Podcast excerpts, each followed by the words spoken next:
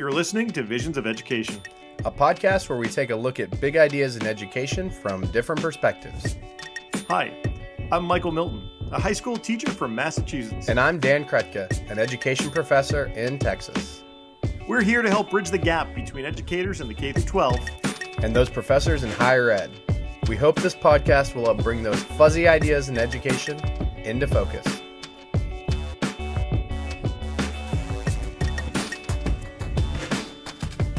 Michael, it is good to talk to you. I've been around a lot of social studies people, and none of them have been you. I know, I know. I had adventures in parenting this weekend. Uh, okay. Well, you know, if there's any good excuse to stay home from a big social studies event, it's to be with your family. Yeah. Now, you, of course, went to CUFA and the NCSS conference, right? Absolutely, yeah. So I have been in San Francisco, and as I'm recording this, I'm still in San Francisco. I've been here since Tuesday night, and it is now Sunday, and I'm getting ready to head home. It's been a fun time. San Francisco is a great city to have a conference, an expensive city to have a conference. It's also a hilly city. It is also a hilly city. Uh, I walked over to City Lights Books, which is a really famous bookstore, and some of the walk back was was straight uphill, pretty vertical yeah. incline. But it was great. So I got in Tuesday night. As you know, and probably some of our listeners know, I am a member of CUFA, which is the College and University Faculty Assembly. I've always wondered what it's good for. Yeah, and it, a lot of people say, what does it mean? Well, the College and University Faculty Assembly of the National Council for the Social Studies. So you're part of NCSS. It's a part of NCSS, yeah, and that's what a lot of people don't understand because sometimes it does its own thing, some people have said in the past that we should have a social studies in our name because most people don't know about the NCSS connection. But CUFA meets on Wednesday and Thursday primarily. It has some stuff on Friday. And so those are a lot of the social studies professors from around the country who prepare pre-service teachers who are doing research and theory and all kinds of stuff. And so that's the first couple days. So you're a big wig in that, right? Definitely would not say I'm a big wig. I am a participant. yeah. Well, I'm on the board, which is fun, and I, have been kind of working with the board, and now I'm officially on the board. So I've been really involved in it, and you know, there's a lot of discussions about how do we connect with teachers, how do we share research with teachers, how do we learn from teachers. I think are, are really big focuses. And so, but then right after that, you have um, things like International Assembly, which is a group that meets on Friday to talk about international research and, and issues. Yeah. And then, and then really on, on Friday, NCSS really starts in full. On Friday, Saturday, and Sunday, you see lots of speakers, presenters, poster sessions, all kinds of stuff going on. So oh, a, I love it. It's a social studies utopia. It's like an extravaganza. Everyone's there, like so many great people, mm-hmm. uh, so many great organizations. Oh, I loved going. I've been to the one in Boston, obviously. Last year was in DC. Before it was in New Orleans. That was a good time. And I know next year it's in Chicago, which I'm definitely going. Yeah, it's it's You're exciting. And then in t- and then 2019, I'm looking forward to being in Texas. It's in Austin in 2019. Austin, so Texas. yeah, so that'll be fun. That's just a drive for me.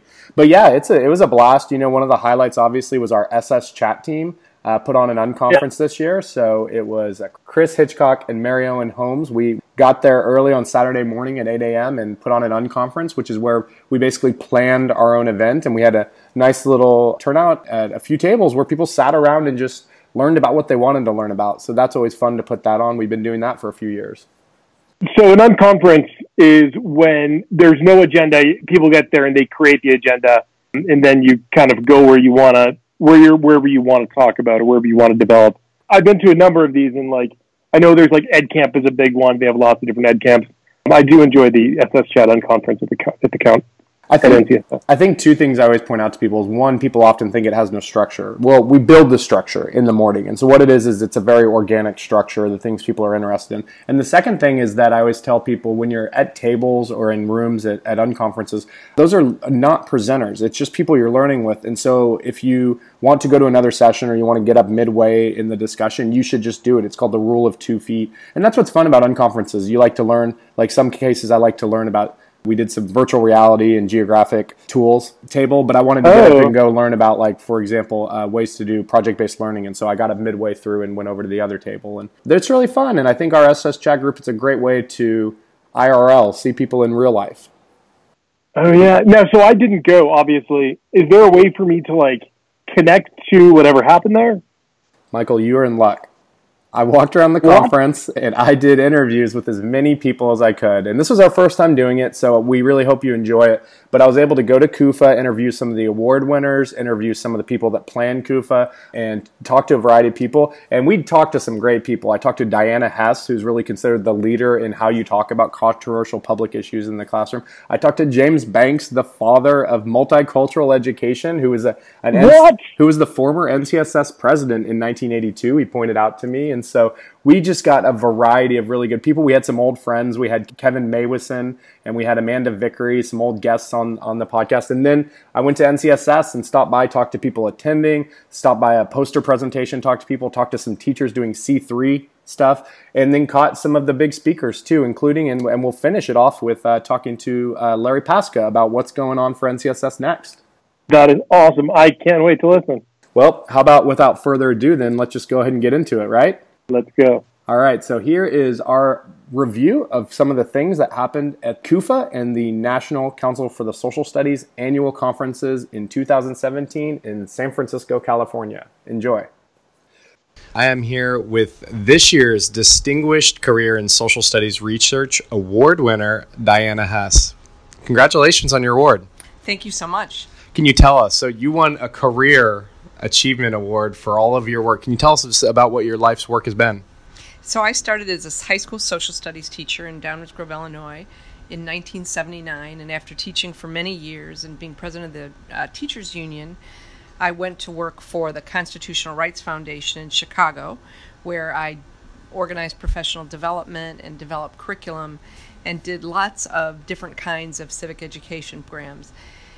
As a consequence of those, um, both experiences, teaching and working at Constitutional Rights Foundation Chicago, I became really interested in better understanding what teachers who are really good at teaching kids how to discuss highly controversial political issues actually do. So, with that question in mind, I was fortunate enough to go to the University of Washington in Seattle to work with uh, Walter Parker, mm-hmm. who is a civic education expert and had done an awful lot of work in classroom discussion. In addition, James Banks was on my committee and was quite influential in my work. So while there, I did my first study, which was a study of middle and high school teachers who had been nominated as being exceptionally good at teaching kids how to talk about these kinds of uh, challenging political issues.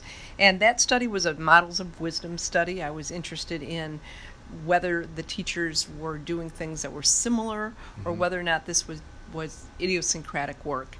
And I came away with a number of findings that helped me understand, and I hoped help the field begin to understand both what are some similarities in terms of mm-hmm. high quality and also what are some important questions, like the question about what criteria we should use to decide what's a matter of legitimate controversy that should be in the curriculum. Another big question about assessment and how might we assess students' engagement in discussions. When I left the University of Washington with my PhD, I was hired as an assistant professor at the University of Wisconsin Madison and immediately started another study on the same topic, but in a classroom where um, students were participating in a required class that uh, was necessary for high school graduation.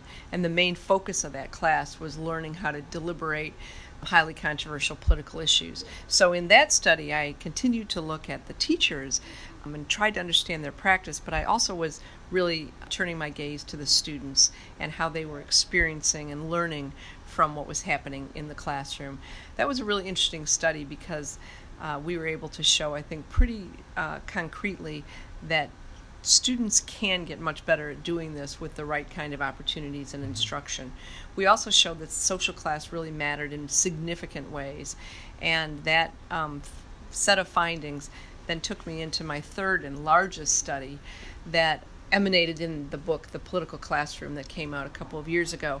It's a longitudinal study in three different states that looked at over a thousand students most of them were juniors and seniors in high school. They were in all sorts of different kinds of mm-hmm. schools, public and private, and sectarian and secular, charter schools and non charter schools.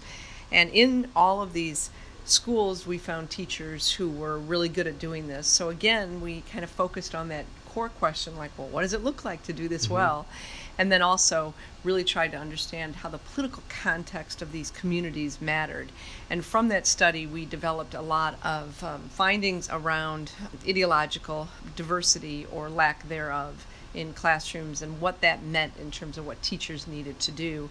We also worked a lot on the issue of whether teachers should share or withhold their views. We got a lot of evidence around that that question that I think has been, you know, pretty helpful. And we followed them two and 4 mm-hmm. years out after high school. So we could get a, a pretty good sense of how kids thought about the experiences that they had had and what differences it made for their lives. So this uh, trio of studies um, has been published in two different books: Controversy in the Classroom and The Political Classroom. But it's, um, I think, been helpful. Certainly, it's answered a lot of questions for me, although I always have more at the mm-hmm, end than I had mm-hmm. at the beginning. But I've worked really closely, and now Paula McAvoy, who was the co author of The Political Classroom, is doing a huge amount of work with teachers. Mm-hmm. So, kind of professional development all over the country to help teachers learn how to do this better. And especially now, when, quite frankly, this is much harder to do right. than it was a year ago. So, today, when I gave my talk, I really walked through the three studies and what we what I had learned and um, it was really fun. It was a great mm-hmm. opportunity. Mm-hmm. It's tremendous line of inquiry you've taken through through these different studies. You get to talk to teachers all the time. You get to see what teachers are trying to do and the struggles they face. In these difficult times, what advice would you have for teachers who want to start bringing in controversial issues into their classroom?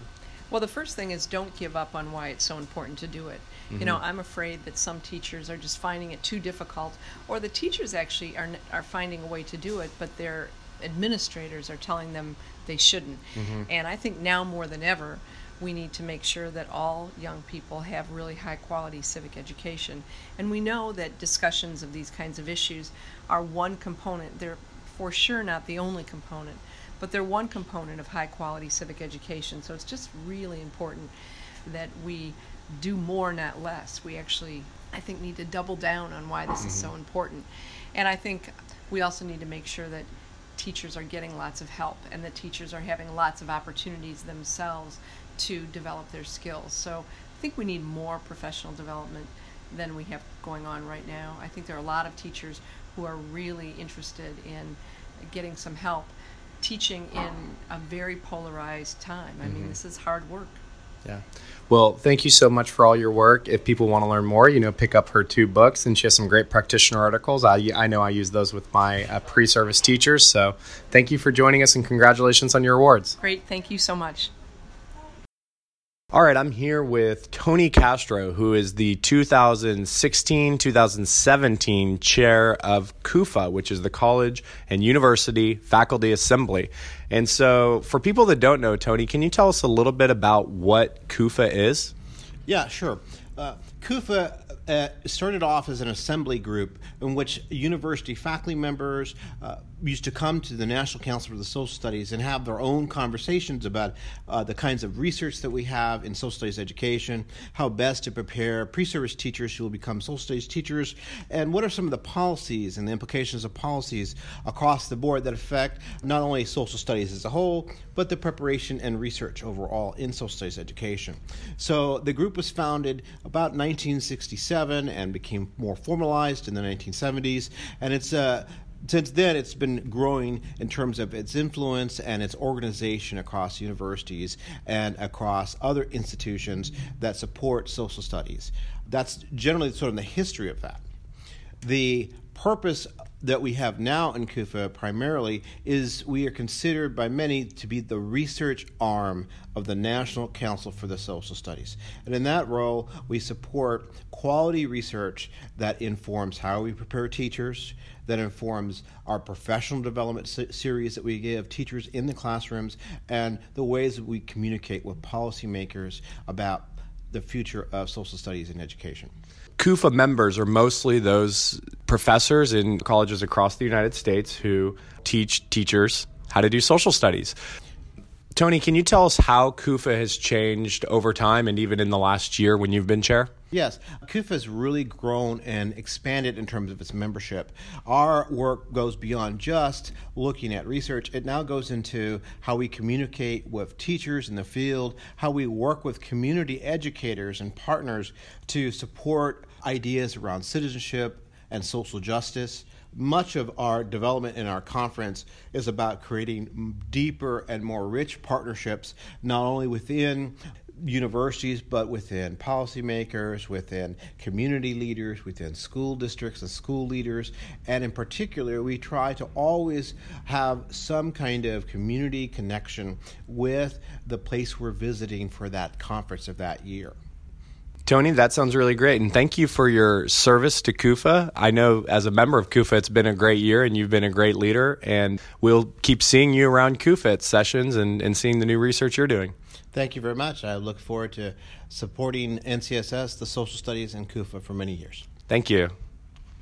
All right, we're here with the 2017 CUFA Exemplary Research in Social Studies Award winner, Kevin Meuwissen. Congratulations on your award. Thanks, Dan. Appreciate it. Tell us a little bit about the research paper that was published in Theory and Research in Social Education that won you this award. Can I plug the old version of your podcast yeah, or the, the yeah, previous okay. version of your podcast? Okay. So we, we talked about this paper, Happy Professional Development in an, in an Unhappy Time. I'm learning to teach for historical thinking in a high stakes accountability context.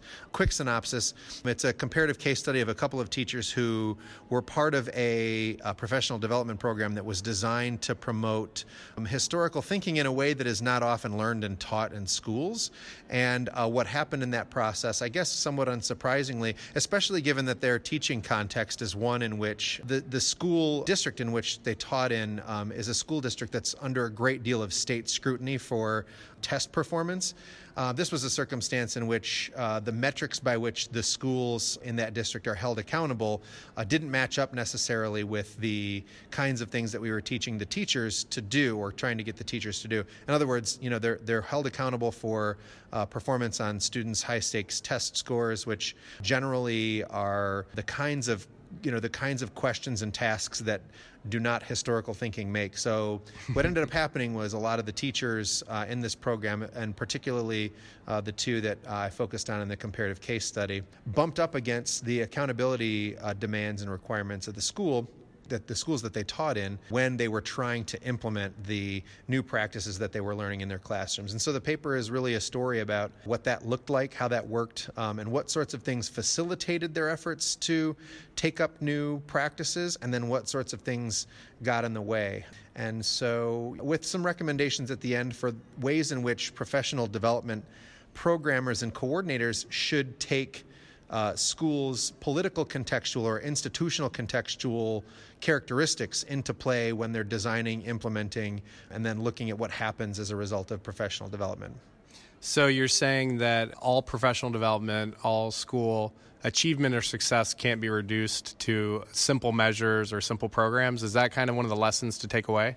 Yeah, that's one of the lessons. Um, and then, you know, as I had, as I just mentioned, another one of the lessons related to that is when that happens, um, it's really up to people who are designing and implementing professional development programs to mediate those effects you know, one, one of the things that I recommend, for example, is sort of a social network analysis kind of process where professional development leaders um, look at what kinds of other school leaders within the district are responsible for what kinds of decisions and how the teachers in their programs interact with those folks so that they can help the teachers figure out ways to take up new practices in their classrooms if indeed there's you know some stymieing that's happening at the at the school building level. For example there was uh, one of the teachers in the program, the one who had the hardest time trying new things or taking up new professional development outcomes, you know, she uh, had this really cool activity um, that involved uh, looking at different sources of historical evidence and comparing and contrasting them and so on and so forth.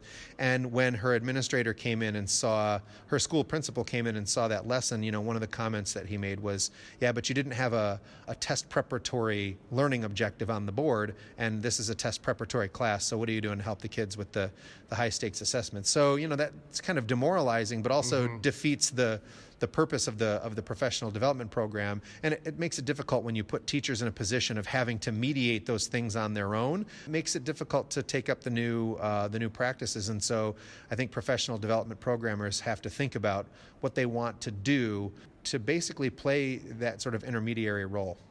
Is there much other research being done about the professional development of social studies teachers, or would you say this is kind of an, an area we neglect?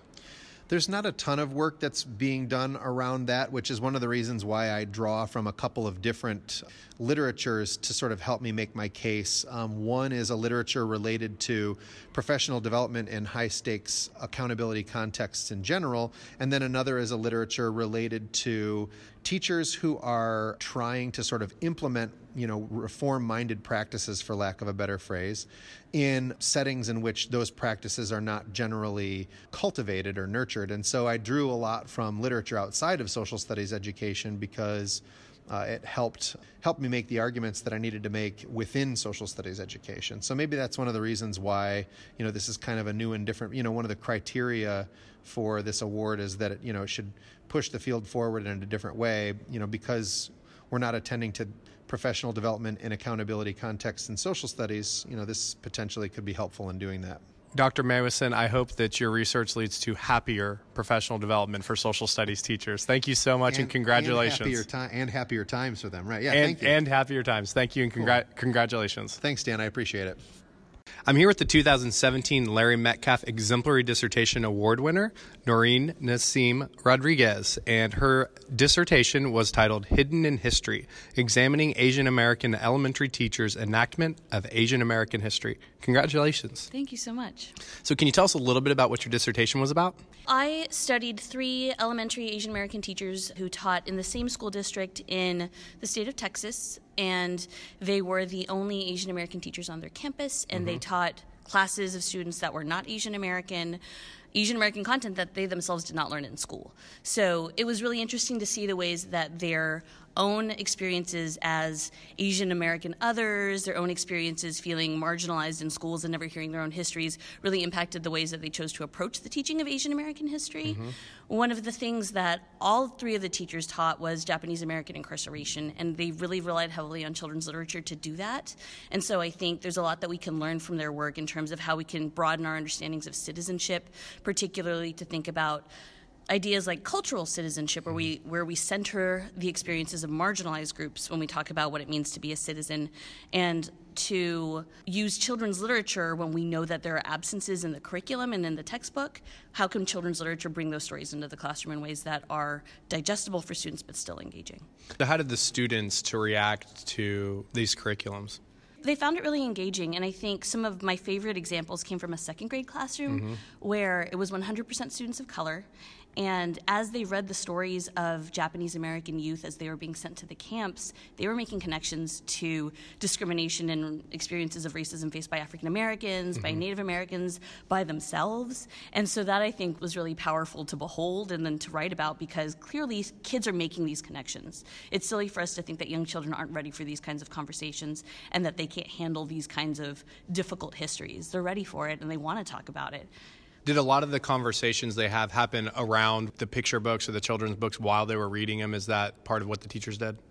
Yes, and one of the things that also happened in all of the classrooms was that the students often initiated con- connections to contemporary issues. Mm. So, in the city where the study took place, during some of these lessons, various incidents of Islamophobia were occurring, and the students often brought that stuff up as they read about these experiences of discrimination that were happening to Asian Americans. What do you think we can learn from these teachers to take into a variety of classrooms? Um, in this case, you had Asian American teachers who were able to bring those histories into their schools. Do most of your lessons apply specifically to those histories, or do you think that there's some broader things we can take from them also?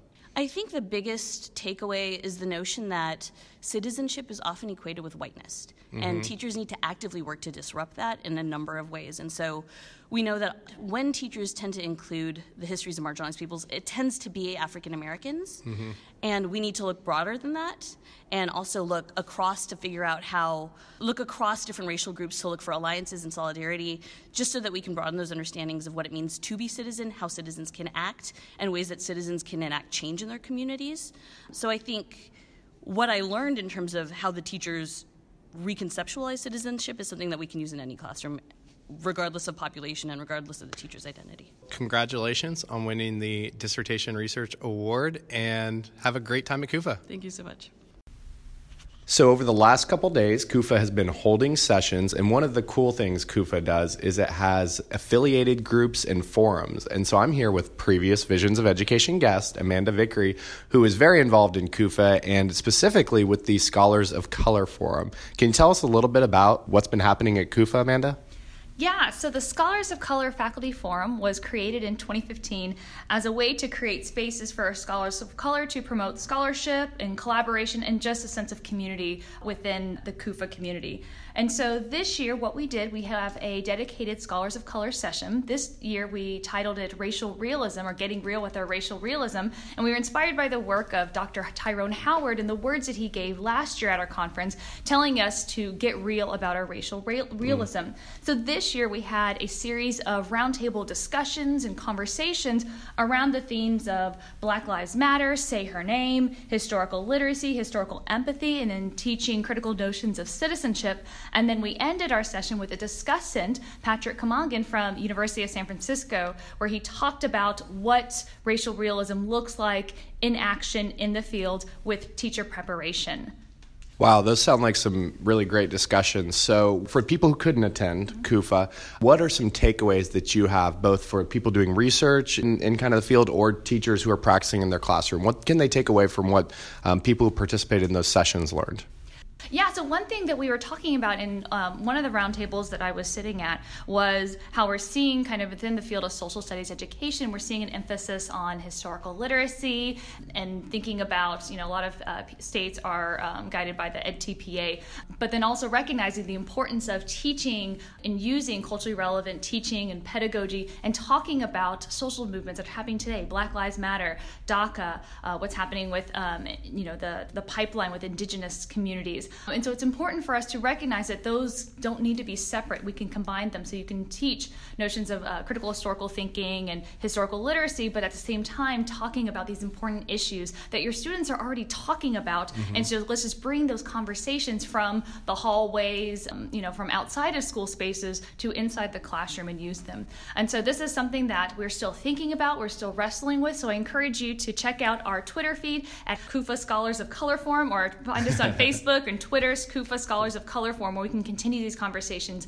and grow these partnerships. For teachers in the classroom, part of it is making almost thematic connections mm-hmm. and thinking about continuity and change about how is Black Lives Matter similar to and different from, for example, African American civil rights movement in the 50s and 60s. Is that the kind of connections you were making? Yeah, but then also thinking about it, it's how it's an iteration of it. Like we are, mm-hmm. we've never just kind of stopped fighting for civil rights. It's you know a continuation of it. It's not separate from it. But I would also have you think about how the students' lives, thinking about in- including the students' lives into the classroom, into curriculum, because the students are being affected by these issues. And so it's important for us to pull out that knowledge, that funds of historical funds of knowledge, and to use that when we're teaching um, social studies. That sounds like some great discussions. I'm sure you're all better teachers for it. So hopefully that was helpful. Thank you for joining us. Thank you so much. I am here with Kevin Kumashiro after his speech as one of the CUFA keynote panelists. He was joined by Christine Sleeter and Wayne Au, and he gave a very riveting and inspiring speech. Uh, welcome to CUFA. Well, it's great to be here. I'm really loving what I hear, the kinds of work that you all are doing, and I was flattered to be a part of this opening session. So, can you tell us a little bit about your work and what you talked about in your speech? Yeah. Well, you know, a lot of my research focuses on school reforms and how we talk about reforms because I'm really fascinated by reforms that maybe have a lot of research backing that don't have a lot of traction, as well as reforms, so called reforms that maybe have a lot of research that shows that it's really problematic, but they're still so seductively framed or talked about that it becomes really popular and it becomes really widespread. Um, so, some of what I was talking about in my lecture was some ways that we might want to reframe the conversation and complicate the metaphors or the concepts we use to talk about what we teach, why we teach, and how we can teach in ways that more strongly and concertedly advance democracy and justice. Our audience is mostly social studies scholars, social studies educators. What message would you say for social studies educators that want to make a difference, make a more just world? Yeah. You know, I think I began by talking about how I think so much of what we teach and learn, particularly in the social studies, teaches about differences and teaches mm-hmm. about social contexts, but maybe could go a little bit more deeply into some of the very complexities of these topics. Like how we understand differences has everything to do with not just who others are, but how we construct our understanding mm-hmm. of those differences and the relationship to ourselves, or how we understand the problems that we face in our society. These are not just elements of the moments we find ourselves in. They have very long and sometimes very troubling global and historical contexts that would radically change how we think we solve these problems if we were to situate our understanding of these problems in those other contexts. So I think those are maybe two of the big points that I was trying to argue is that we broaden our understanding with these kinds of contextualizations. And, you know, just a sum up, I would say I tried to conclude my talk by saying even we as those of us who are in higher education, those of us who do teacher preparation in particular, I think we need to hold ourselves accountable to asking, well, what has become both common practices and really commonsensical ways of thinking about who we are and the work we're supposed to do? Because I think too often, many of us who talk about social studies or education for democracy, for justice, for equity, whatever, we're great at the rhetoric, but we're not always great at living in our roles as educators and as teacher educators in ways that really trouble the assimilationist demands in higher education. So I think that thinking about being an advocate and being an activist really requires that we broaden how we understand that the academy forces us often to be counterproductive to those goals and and also invites us to radically reimagine um, what our work could and should look like if we take seriously those ideals. Thank you for the inspiring message and joining us at CUFA. It's great to be here, and um, thanks for all the work that you do. Thank you. All right, we're here with Dr. James Banks after the CUFA uh, pan- keynote panel discussion. And uh, so we just wanted to catch up with him and see what he's up to. What are you doing at uh, CUFA and NCSS this year? Because I, uh, with Walter Parker and Audrey Osler from England, we did a, a panel uh, this afternoon on civic education in a global context.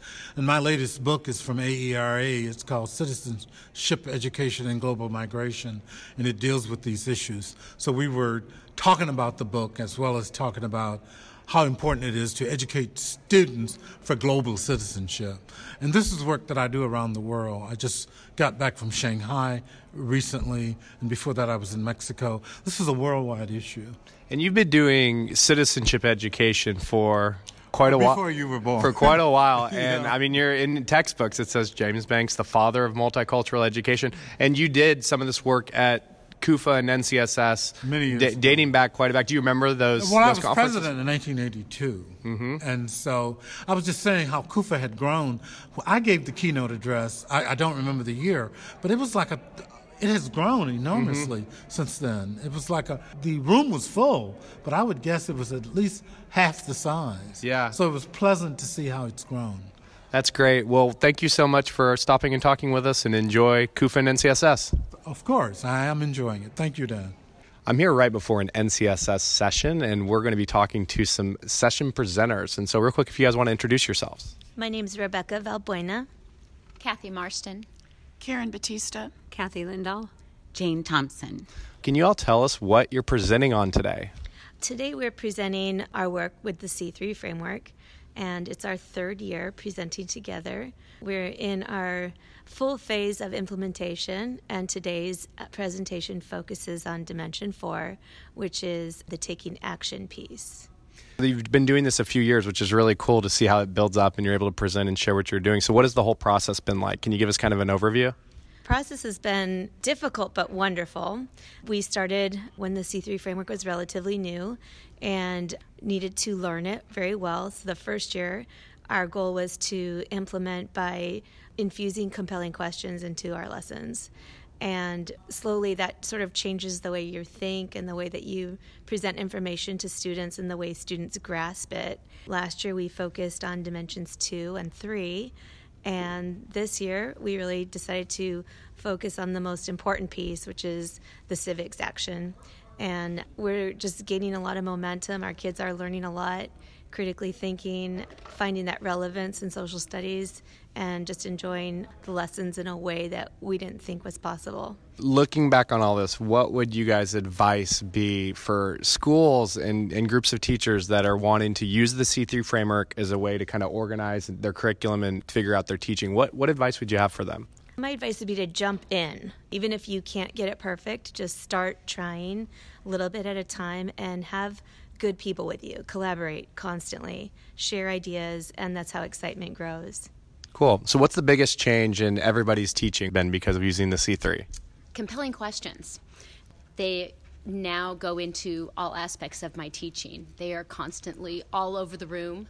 My fourth grade students, as I teach the compelling questions, they start wanting to know what they are and they start coming up with their own. Mm-hmm. And they go, Mrs. Marston, I have a compelling question for you. It's like, they're thinking in a higher level way and once you start the inquiry process you would you don't go back can you give us an example a compelling question is something that really doesn't have a quick and easy answer. The mm-hmm. students have to really think about it, delve into material, mm-hmm. contemplate, go back and forth, and maybe originally they think an answer and then they research and then they modify their answer and change and come back and and the idea of what we're doing is you know what makes a good citizen mm-hmm. and there's all different facets of it and the kids continually change what they think We've had questions such as what causes war? Why, why do wars start? Mm-hmm.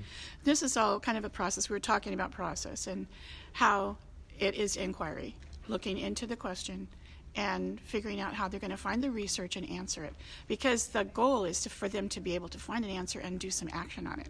If they can find that research and follow through on the question, then they're they're heading toward some sort of action.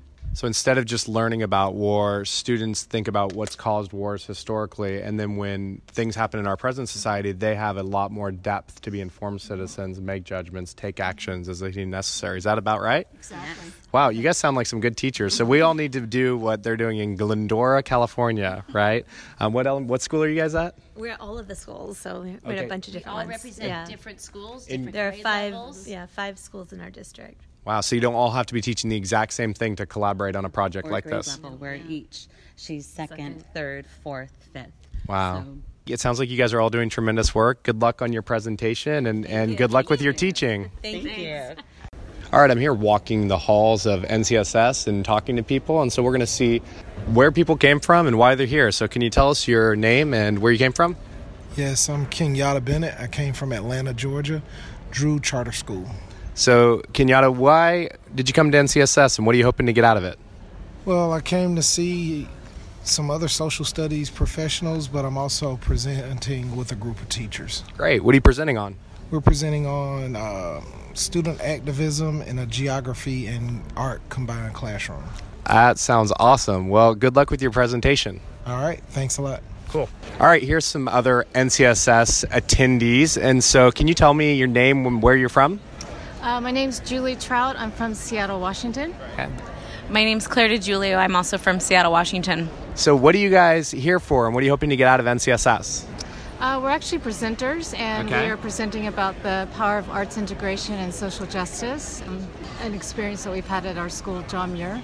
What's the case for teachers to use art for social justice? Well, we found at our school that it really brought our students together and gave them a sense of belonging, and it gave us an opportunity to connect with their stories, and all with the lens of arts, but really addressing the access program and race equity issues. Give me like an example of what part of it looks like. Sure. So, specifically, we partnered with the Phillips Museum in DC, and they had the Jacob Lawrence Great Migration Series at the Seattle Art Museum. And so, our whole school got to go visit the Seattle Art Museum and do a series of integrative art lessons with our visual arts teacher and classroom teachers to explore why people move and migrate and compare and contrast their migration stories to those of uh, the black Americans in the 1900s. And we went off on that, and it was great.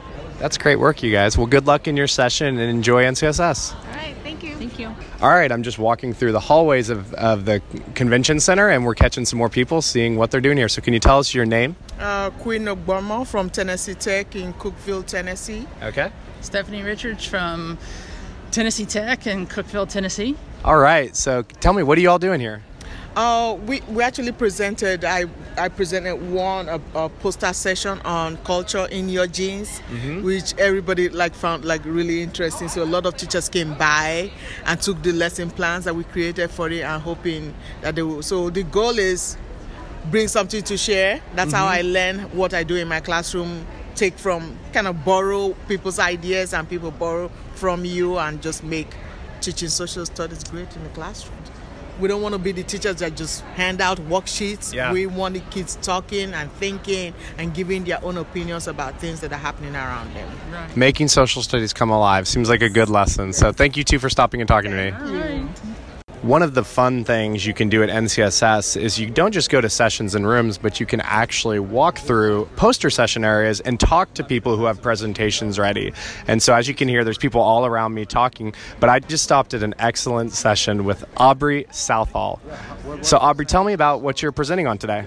My poster session is on incorporating and embedding Latinos into the U.S. history curriculum so that students can see themselves and triumphant people in the classroom. Cool. So, what are some of the some of the resources, ideas that you have for a lesson?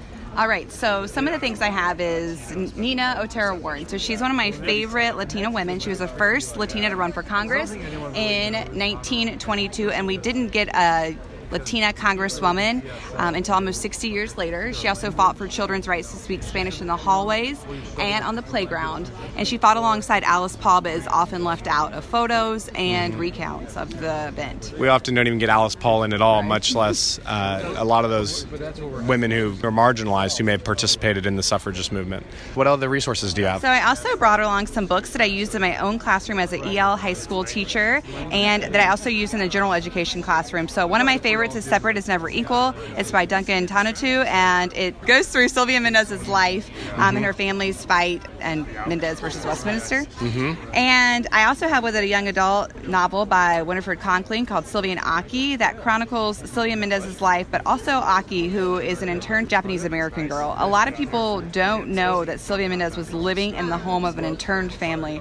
The book is based on a true story, and it shows two groups of people, Japanese Americans and Mexican Americans, not being allowed to go through the schooling of their choice during this time period. Thank you so much for sharing with us a little bit about your presentation. Thank you.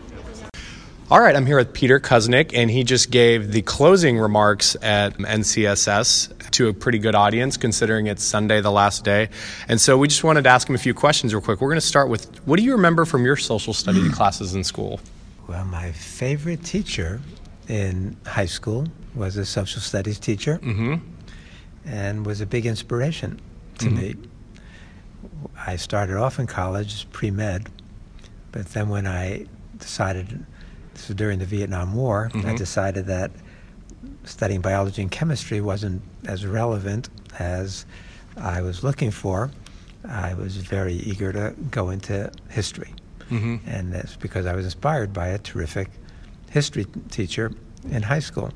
And I just remember the history classes, the social studies classes, as being the ones that engaged the real issues, Mhm. the issues that I was interested in in the 1960s, uh, and the ones that stuck with me. So I loved reading history, and I thought that those were the most interesting classes I had in high school. Absolutely. I think a lot of social studies teachers had that experience, had a good teacher who Yeah. kind of set the stage for them. With college teachers. Yeah. I mean, why did we go on to be professors? Yeah. Because we had teachers in college who inspired us, who we wanted to emulate in many ways. But it's just the people who stretched your mind, the ones who challenged you, the ones who gave you new perspectives on the world. And those tended to be the, in my experience, the social studies teachers. So I did have some good literature teachers. Mhm. We read some great literature in high school. But in terms of the content, the social studies teachers were always the ones who uh, captured my imagination. Well, speaking of content, um, you wrote The Untold History of the United States, which is kind of a textbook that teachers can use. So, can you tell us a little bit how you think social studies educators might use your book? our, our book is a terrific antidote to what the mainstream received orthodox wisdom about the United States is. Woodrow Wilson said after the Versailles Treaty now the world will know the United States as the savior of the world. That attitude has been constant in American history. Madeleine Albright, several years ago, said, uh, if we use force, it's because we're America. We're the indispensable nation. We stand taller and see farther than other countries. Uh, there's that attitude, this Mhm. idea about America being the indispensable nation, that the United States is different from all other countries, that other countries are motivated by greed or territorial aggrandizement or geostrategic gain, but the United States does things because we want to spread freedom and democracy, because we do them because they're right. And this notion of American exceptionalism clouds our vision of the history. Mhm. And what Oliver and I were trying to do in Untold History was talk about how we got to George W. Bush. Oliver wanted to know if George W. Bush was an aberration when he invaded Afghanistan and Iraq, or whether this was a consistent part of uh, American history. And so we look start in the 1890s and we show the history of American militarism, U.S. interventionism, American counter-revolution. We pose the question of why do the richest eight people in the world have more wealth than the poorest 3.6 billion? That didn't happen by accident. How did this happen? Why did the United States, in, a couple of years ago, sell 78% of the world's arms? Why did the United States and Russia have 94% of the world's nuclear weapons? I mean, what you know, what is uh, what's going on in the world, and what are the priorities, and how can we make this a better world? And that's what we tried. That's what we tried to focus on and answer in Untold History. So it was a 12-part documentary film series on Showtime, now Netflix, uh, plus the 800-page book. Then we put out the Concise Untold History of the United States, which was a shorter book based on the documentary scripts. Then we put out the Young Readers series, the Young Readers series uh, for middle school students and high school students. Volume one is out. Volume two will be out in August, and there are going to be four volumes all together. And we've got a graphic novel that's on the way. So we're trying to hit people in every way, and we've got an updated version of the big book coming out this summer, uh, which we're going to cover 2012 to 2018. So the same question we asked about George W. Bush, we can ask about Donald Trump. Is Donald Trump an aberration, or is he part of mainstream America? And uh, we're going to argue a little bit of both. That in terms of his style, he's an aberration, but in terms of his policies, at least his foreign policies, he's not that much out of the mainstream, is what we're going to argue. Thank you for the preview of that. And then, so your talk today focused a lot on the Cold War nuclear threat and tying it a little bit to today. So, what advice do you have for social studies educators teaching about historical and contemporary nuclear threats? My advice is to do it, to teach it. uh, the problem is that nuclear weapons have fallen off people's radar, at least since the end of the Cold War in 1991. But the nuclear threat has not dissipated. And unfortunately, the conflict on the Korean Peninsula has made that abundantly clear again. That the possibility of nuclear war, we still have nine countries with nuclear weapons, another 40 with a technological capability of developing nuclear weapons. We still have more than 14,000 nuclear weapons in the world, and even a few hundred of them could trigger a partial nuclear winter and kill off billions and billions of people. So the nuclear threat is not abated, uh, but our thinking about it has has lessened. And what we do need to do finally is to get rid of the nuclear weapons. The United States has to agree to no first use policy.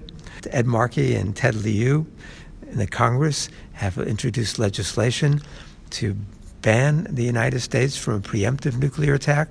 To say that the only circumstances under which a president is allowed to do that is if the United States has been attacked, because right now it's in Donald Trump's hands. There are several people, but mostly Donald Trump and Vladimir Putin, who have veto power over the continued existence of the human species. We don't think that's healthy. And so I think that it's very important that the kids learn about Hiroshima and Nagasaki, learn about the nuclear arms race, nuclear testing, uh, learn about the anti nuclear movement and the possibility of eliminating nuclear weapons once and for all. They have to realize how close we've come repeatedly. The Cuban Missile Crisis is the most glaring example, but again today, as uh, Richard Haass, the head of the Council on Foreign Relations, says, there's a 50 50 chance that we're going to go to war with North Korea. And what are the odds then of that turning nuclear? They're not negligible. So that's, uh, we've got to make sure that that doesn't happen. Well, thank you so much for taking a few minutes, coming and talking at NCSS and speaking with me. Thank you, Dan. Thank you. All right, I'm here with Larry Paska, the Executive Director of the National Council for the Social Studies. How are you doing, Larry?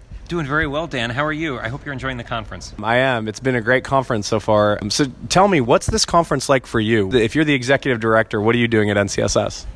Well, for me, this conference really is about pulling together all of our various educators from around the country, their, the groups they represent. So, our conference, um, we represent K 12 classroom teachers, researchers, and scholars in social studies, uh, school district administrators, uh, policymakers, folks with an interest in global education. So, for me, it's really coordinating folks that really span the spectrum of social studies, all, um, all of our disciplines, all of our interest groups, and bringing us together for several days of shared learning, um, making sure that the latest research into practice is happening, ensuring that we have time together to, to talk and grow our social studies community, and then to listen to, from experts, listen to many of our featured speakers, our presenters, time with exhibitors to learn about the latest resources that are available for classrooms. So this is just really a, a convening of our larger community. What's kind of happening in social studies education right now?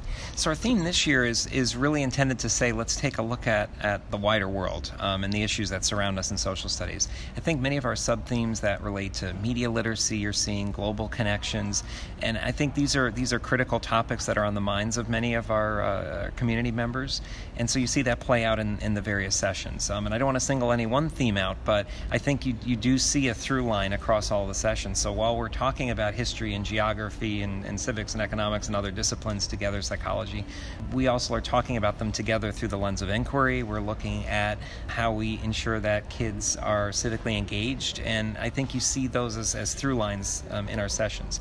And I personally just want to ensure that how does this conference theme and the sub themes last throughout the year? How do we uh, how do we make this part of our work together as an organization? So how is this part of our collective research, our publications, um, the other you know webinars and institutes that we'll be offering? How, how does this how do these questions become our our central theme throughout the year? Right, and that's what I was thinking is what's next for so- social studies. And so we have a, a, year now until we we all get back together in Chicago. Uh, what what are your hopes for the next year? I think it's. Uh, I think my biggest hope is that the learning that we that we um, began here um, this week continues throughout the year, um, that we explore these themes deeply together. I hope that the connections, that the networks that are established here, or maybe the connections that are reformed here, last and that they can spread out. And so, what I mean by that is if folks find that they have a, a publishing interest together, that they that they do get together and they say, hey, let's build a research agenda together. If we have folks that say, hey, I want to I want to present with you and let, let's go share a topic together in, in other events around the country promoting social studies and sharing our, our practice, let's do that. And then as far as for NCSS, you know, we maintain a webinar program, so we'll be announcing a series of webinars in the spring. We're working right now on planning some summer institutes, um, uh, leadership institutes, as well as other chances for learning about inquiry. Um, and we also are continuing our publications as well as giving members a chance to blog about social studies on our website. And also forums like starting podcasting and experimenting with other technologies. Um, we're excited to, to work with you as well as others to, to try to communicate social studies in multiple media throughout the year. Thank you for all your work, Larry. We have Visions of Education are really hoping that we can help bring some of the messages that are coming from this conference, and not just now, but throughout the year. And so we're excited to keep talking social studies. We're excited to work with you. Thank you. All right. Thank you. All right, Michael. So that was pretty much like attending the conference, wasn't it? Do you know what? It's not like attending the conference, but I feel like I got a good, like I don't know, like a sneak peek or a peek into what happened. Um, and so I, I'm just you know revved up to go next year. You know. Yeah, well, so we hope everyone does join us in Chicago for CUFA International Assembly. NCSS, all the things that are going to be there in Chicago, then Austin the next year. But, you know, in between, we're going to keep delivering that content to you on Visions of Education, the SS Chat Network, right? Uh, there's plenty of online PD that NCSS does. And there's lots of journal articles coming out, both the practitioner articles through NCSS and CUFA's Theory and Research in Social Education articles. So we've got a lot to learn before next year, right? Dan, thank you so much for bringing this to us. I absolutely appreciate it. I hope everyone enjoyed it, and we'll see you on the next Visions of Education podcast. You can find me on Twitter. I'm at Dan Krutka. And I'm at 42 Think Deep. Until next time, this is the Visions of Education podcast, signing off.